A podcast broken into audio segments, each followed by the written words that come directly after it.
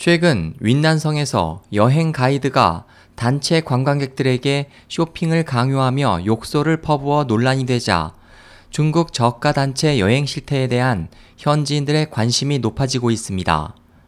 12일 신경보는 중국 여유법은 여행사가 불합리한 저가 여행 상품을 판매하는 것과 여행 시 특정 장소에서 쇼핑을 강요하는 행위를 금지하고 있지만 제대로 지켜지는 경우는 드물다고 전했습니다.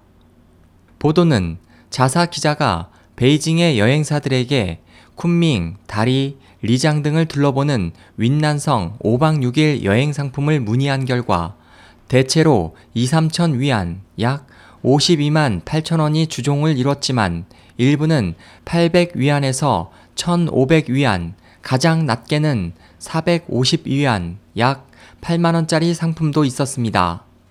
이 상품들은 가격적 차이에도 여행 일정은 비슷했지만 저렴한 여행 상품은 쇼핑에 대한 부가 조건이 있어 여행자의 나이를 30세에서 54세로 규정했고 30세 미만일 경우 적정 연령의 여행자를 동반하도록 했다고 설명했습니다.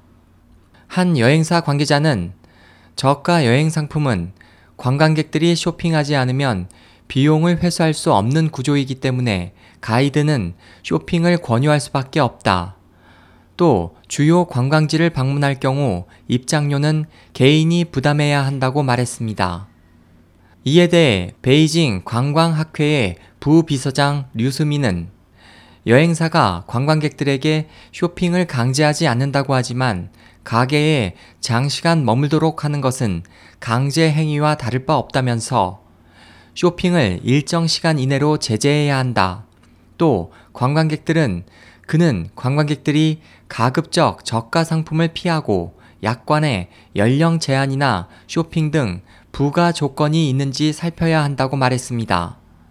보도는 이번에 논란이 된 여행 가이드는 자격증을 회수당했고 해당 여행사도 벌금 처분과 영업 정지 명령을 받았지만 당시 관광객들이 쇼핑을 전제로 1인당 1위안짜리 단체 여행에 참여한 것이 알려져 가이드에 대한 동정론과 함께 중국의 저가 여행 실태에 대한 관심이 커지고 있다고 덧붙였습니다.